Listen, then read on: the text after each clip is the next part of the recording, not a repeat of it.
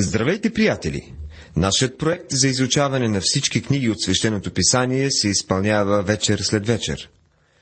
Както знаете, в последния месец завършихме изучаването на посланието към филипяните, прихвърляхме се отново в Стария Завет, където преминахме книгите Еклисиаст и Песен на песните. Сега сме отново в страниците на Новия Завет и посланието към колосяните – в миналото предаване изучавахме личността на Христос, както говорихме и за обективната работа на Христос на кръста. Тази вечер ще изучаваме субективната работа на Христос за светиите. Посланието към колосяните, глава 1, стих 24. Сега се радвам в страданията си за вас – като от моя страна допълням недостатъка на скърбите на Христа в моето тяло заради Неговото тяло, което е църквата.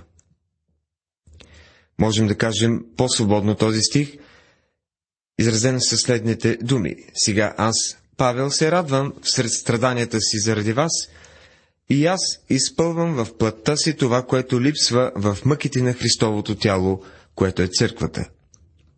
Тук той казва, че е необходимо да допълни страданията, които са липсвали в страданията на Христос. Като че ли е малко стресиращо заявление.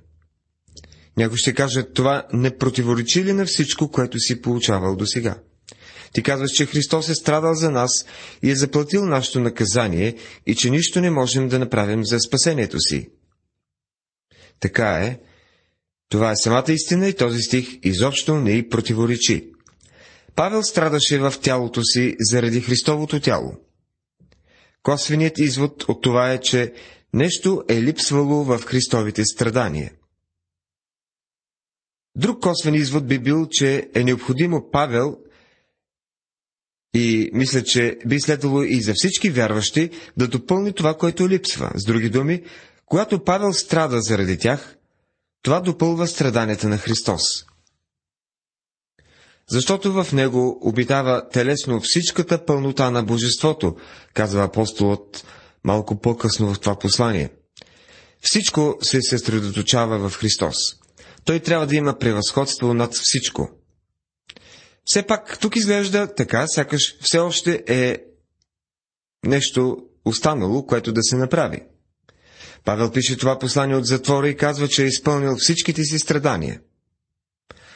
Може би си спомняте, че Господ Исус откри на Анания причината, поради която той спаси Павел и как щеше да го използва. А Господ му рече, иди, защото той ми е съд избран да разгласява моето име пред народите и царе и пред израелтяните, защото аз ще му покажа колко много той трябва да пострада за името ми. Деяния на апостолите, 9 глава, 15 стих. Сега Павел пише от затвора и казва, че е изпълнил всичко това. В нашето разглеждане на този стих трябва да поясним нещо добре. Страданията на Павел не бяха изкупителни страдания. В тези страдания нямаше заслуга за другите, дори и за самия него, доколкото е засегнато изкуплението.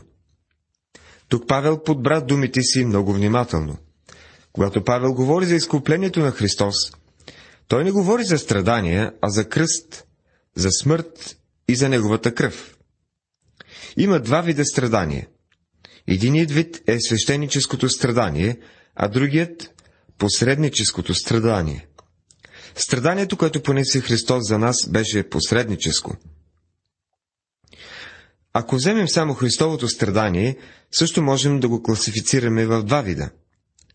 Между тях има изразена разлика. Ще направим това, за да си изясним този отказ от писанието. На първо място има страдания на Исус, които Той понесе и които не можем да споделим с Него. Той страдаше като човек. Той претърпя човешки страдания. Той понесе страданието, което е характерно за човечеството, когато беше роден във Витлеем при своето въплъщение преди около 2000 години когато се роди, дали плака като другите бебета, които идват на този свят? Разбира се, че е плакал. Той беше облечен в дрехите на немощната плът, която вие и аз носим. Той можеше да огладнее. можеше да ожедне. Той се чувстваше самотен. Измъчваха го страдание, болка и мъка. Той можеше да заспи в лодката, защото беше изморен и изтощен. Това са човешки страдания. Всички ние ги изпитваме. Павел написа, защото всеки има да носи своя си товар. Послание към Галатяните, 6 глава, 5 стих. Има такива страдания, които всеки от нас трябва да понесе сам. Ние се раждаме сами. Така беше и с нашия Господ. Ние чувстваме болката сами. Има определени проблеми в живота, пред които всеки от нас трябва да застане и ние ги посрещаме сами. Понякога идва тъга, която не можем да споделим с никого. Ние се разболяваме и никой не може да застане на нашето място вместо нас. Ще има времена, когато ти и аз ще слезем в долината на мрачната сянка. Казано по-човешки, всеки от нас ще умре сам. Затова е толкова хубаво да си християнин и да знаеш, че Исус е с нас във време, в което никой друг не може да ни придружи в смъртта. Исус Христос понесе човешко страдание. Това е страдание, което не може да се сподели. Другото страдание, което не можеше да сподели, беше страданието му като Божий син. Той е Бог и все пак отъждестви себе си с човечеството. На никой смъртен не се е налагало да понесе това, което той изтърпя. Той беше направен подобен на братята си и самият той пострада, но той пострада като Божий син. Виждаме това страдание в 69-я псалом. В стихове 11 и 12 той ни казва, че той е станал песента на пияниците в Назарет. Той казва още, че е направил дрехата си от вретище. Той беше арестуван. Войниците на правосвещеника му се подиграваха. Те го облякаха в мантия и му сложиха венец от тръни. Те играеха на една римска игра, наречена гореща ръка, при която завързаха очите му и после войниците го биеха с юмруци. Един от войниците не го удръше и когато сваляха превръзката от очите му, той трябваше да каже кой е бил той. Дори и да назовеше правилния човек, те никога нямаше да признаят, че той е бил прав. После те отново слагаха превръзката и изиграваха играта още веднъж. Удреха го всички, докато Господ Исус Христос беше обезобразен повече от всеки друг човек. Той пострада по начин, по който никой човек никога не е страдал, защото той пострада като Божий син. Той пострада и като жертва за греха на света. Той е Божият агнец, който понесе греха на света и никой от нас никога не може да навлезе в това страдание. Ние можем да присвоим смъртта му, можем да признаем факта, че той зае нашето място, но не можем да навлезем в това страдание. Той отиде на кръста сам. Той беше изоставен от Бога и изоставен от хората.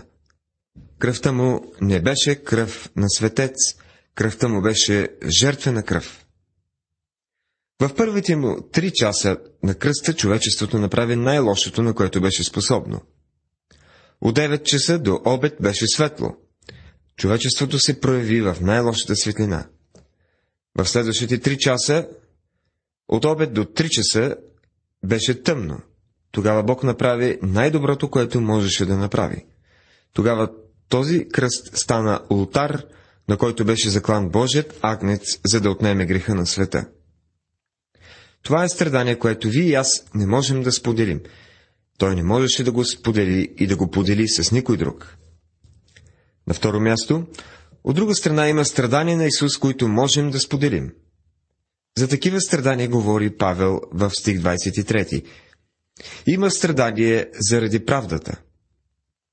В синагогата в Назарет, града в който живееше, Исус каза А сега искате да убиете мене, човека, който ви казах истината, която чух от Бога. Евангелие от Йоанна, глава 8, стих 40. Той пострада заради правдата и на нас съвсем категорично е заявено, че ни очаква същото. Но даже ако пострадате за правдата, блажени сте, казва апостол Петър в своето първо послание, 3 глава, 14 стих. А Павел написа на младия Тимотей, но и всички, които искат да живеят благочестиво в Христа Исуса, ще бъдат гонени. Второ послание към Тимотея, 3 глава, 12 стих. Ако сте решили да живеете за Бога, ако ще отстоявате страната на истината, ще откриете, че ви пренебрегват. Днес Божите хора биват пренебрегвани в раздаването на земни почести. Светът ще провали Божия човек с нисходителна похвала и ще го похвали с ругатня, казана с половина уста. Това е начинът, по който светът се отнася с Божиите хора днес. Атлетите биват похвалени. Хората от развлекателния бизнес са похвалени. Политиците са хвалени, професорите са почитани, но Божият човек не е хвален. Ако отстоявате истините в този свят, вие ще страдате заради правдата. Павел разбра това и написа. Убивани сме заради тебе цял ден. Считане сме като овце за клане. Послание към римляните, 8 глава, 36 стих. Това ще бъде жребият на всеки, който отстоява всичко, което е от Бога. После идва страданието, с чиято мярка се отъжествявам с Христос за провъзгласяването на Евангелието. Защото както е Той, така сме и ние в този свят, написа Йоанн в първото си послание, 4 глава, 17 стих. Господ Исус добре изясни. Ако светът ви мрази, знайте, че мене преди вас е намразил. Ако бяхте от светът, светът щеше да люби своето, а понеже не сте от света, но аз ви избрах от света, затова светът ви мрази. Евангелие от Йоанна, 15 глава, 18 и 19 стихове. Степента, в която християните са популярни в света, е обратно пропорционална на тази, на която са популярни пред Христос. Ако светът те харесва като християнин, значи ти не си популярен пред Христос. И обратното. Божието дете трябва да застане на своето място и да се идентифицира с Христос. Когато страдаме за Христос, Господ Исус също като нас страда и чрез нас и Неговата църква. Спомняте си, когато Господ се яви на Павел по пътя за Дамаск, той му каза, Савле, Савле, защо ме гониш? Този млад фарисей беше оплашен и объркан. Савел Тарс мислеше, че преследва християните. Той бе шокиран, като узна, че всъщност е преследвал Господ Исус Христос. Ето какво написа Петър за нашето страдание. Възлюбени, не се чудете на огнената изпитня, която дохожда върху вас, за да ви опита, като че ви се случва нещо чудно. Но радвайте се, загдето с това вие имате общение в страданията на Христа, за да се зарадвате премного и когато се яви Неговата слава. Първо послание на Петър, 4 глава, 12 стих. Едно нещо е сигурно. Ако Евангелието ще се разпространява днес, някой трябва да пострада. Когато на този свят се роди дете, някоя жена трябва да страда в родилни мъки. Причината днес да няма много новородени е липсата на достатъчно вярващи, които искат да се мъчат. Страданието не е популярно. За това говори апостол Павел в този стих. Всички ние искаме да видим съживление. Говорим словоохотливо за свидетелстване, за живот, за Бога и за подобни неща. Приятелю, нека да ти кажа, че ако Евангелието ще се разпространява днес, и ако ще се спасяват хора, някой трябва да плати цена. Колко плащаш ти, за да се разпространява Божието Слово? Какво ти струва то? Желаеш ли да пострадаш заради благовестието? Апостолът продължава в 25 стих, на която аз станах служител по Божията наредба, която ми бе възложена заради вас, да проповядвам напълно Словото на Бога. Божията наредба, думата за наредба, означава економика, това е управление, домакинство. Ние говорим за политическа економика, за вътрешна економика, за бизнес економика. Бог управлява света въз основа на различни економики или домакинства, но те винаги са основани на изкуплението, което е в Исус Христос. Преди Исус да се роди в този свят, хората принасяха малки агнета в жертва и очакваха идването на Христос. Те не се спасяваха чрез това агънце.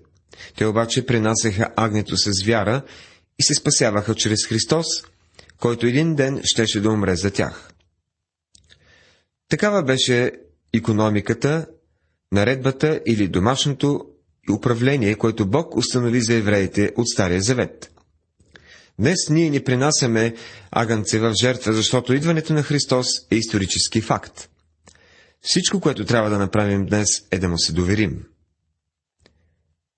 По Божията наредба, която ми бе възложена заради вас, Павел пише за езичниците в Колос. Те са част от новата наредба. На езичниците предстои да се включат в църквата, да проповядвам напълно Божието Слово. Това е нещо, което е било открит, скрито в Стария Завет. Но сега Господ е заявил, че благовестието трябва да достигне до езичниците. Сиреч тайната, която е била скрита за векове и поколения, а сега се откри на неговите светии. Глава 1, стих 26. Тайна, както и друг път сме казвали, е нещо, което не е било открито в Стария Завет, но сега се разкрива. От ефесяните знаем, че тайната не е спасяването на езичниците. Това е известно от Стария Завет. Тайната или новото е, че сега Бог щеше да постави евреите на същото ниво като езичниците. Всички хора са изгубени. Всички хора са съгрешили. Никой не е достоен за Божията слава. Сега Бог взема евреи и езичници, хора от всички раси и ги поставя в ново тяло, наречено църква. Това не е открито в Стария Завет, но сега се разкрива. А сега се откри на неговите светии. Павел не е единственият, който е разбрал тази тайна. Тя е станала известна на неговите светии по това време, на които Божията воля беше да яви какво е между езичниците превъзходната слава на тая тайна, си реч Христос между вас, надеждата на славата. Послание към Колосяните, глава 1, стих 27. Христос между вас, надеждата на славата. Ние сме в Христос. В момента, в който ти сложиш доверието си в Христос, Святия Дух те кръщава и ти поставя в тялото от вярващи. Ти и аз сме доведени до нещо ново. Църквата. А църквата има пред себе си славна перспектива. Него ние възгласяваме, като съветваме всеки човек и получаваме всеки човек с пълна мъдрост, за да предоставим всеки човек съвършен в Христа. Послание към Колосяните, глава 1, стих 28. Тук се казва, Него ние възгласяваме. Благовестието не е това, което възгласяваме, а възгласяваме Него. Никой човек не е проповядвал благовестието, ако не е проповядвал Христос. Защото Исус Христос е благовестието. Той е вечен живот. Йоанн писа, че ще ни покаже вечен живот, че той е видял вечен живот. Кого е видял Йоанн? Той е видял Христос. И още нещо, приятелю, днес ти или го имаш, или го нямаш. Благовестието е Христос, това, което Той направи в своята смърт и възкресение, и това, което ще направи в бъдеще. Съветваме всеки човек и получаваме всеки човек с пълна мъдрост. Вярвам, че за служителите днес има две заповеди, две неща, които задължително трябва да правят.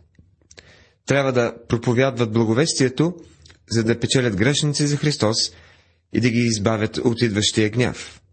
Трябва също да получават всеки с пълна мъдрост. С други думи, трябва да се мъчим да изграждаме мъже и жени така, че те да могат да израстват в благодат и да бъдат верни членове на Христовото тяло. Те трябва да бъдат насърчавани да служат на Христос в местното събрание. Вярвам, че нашето получаване на Библията помага на много местни църкви и това е причината, поради която се под, сме подкрепени от толкова много пастери и служители в страната.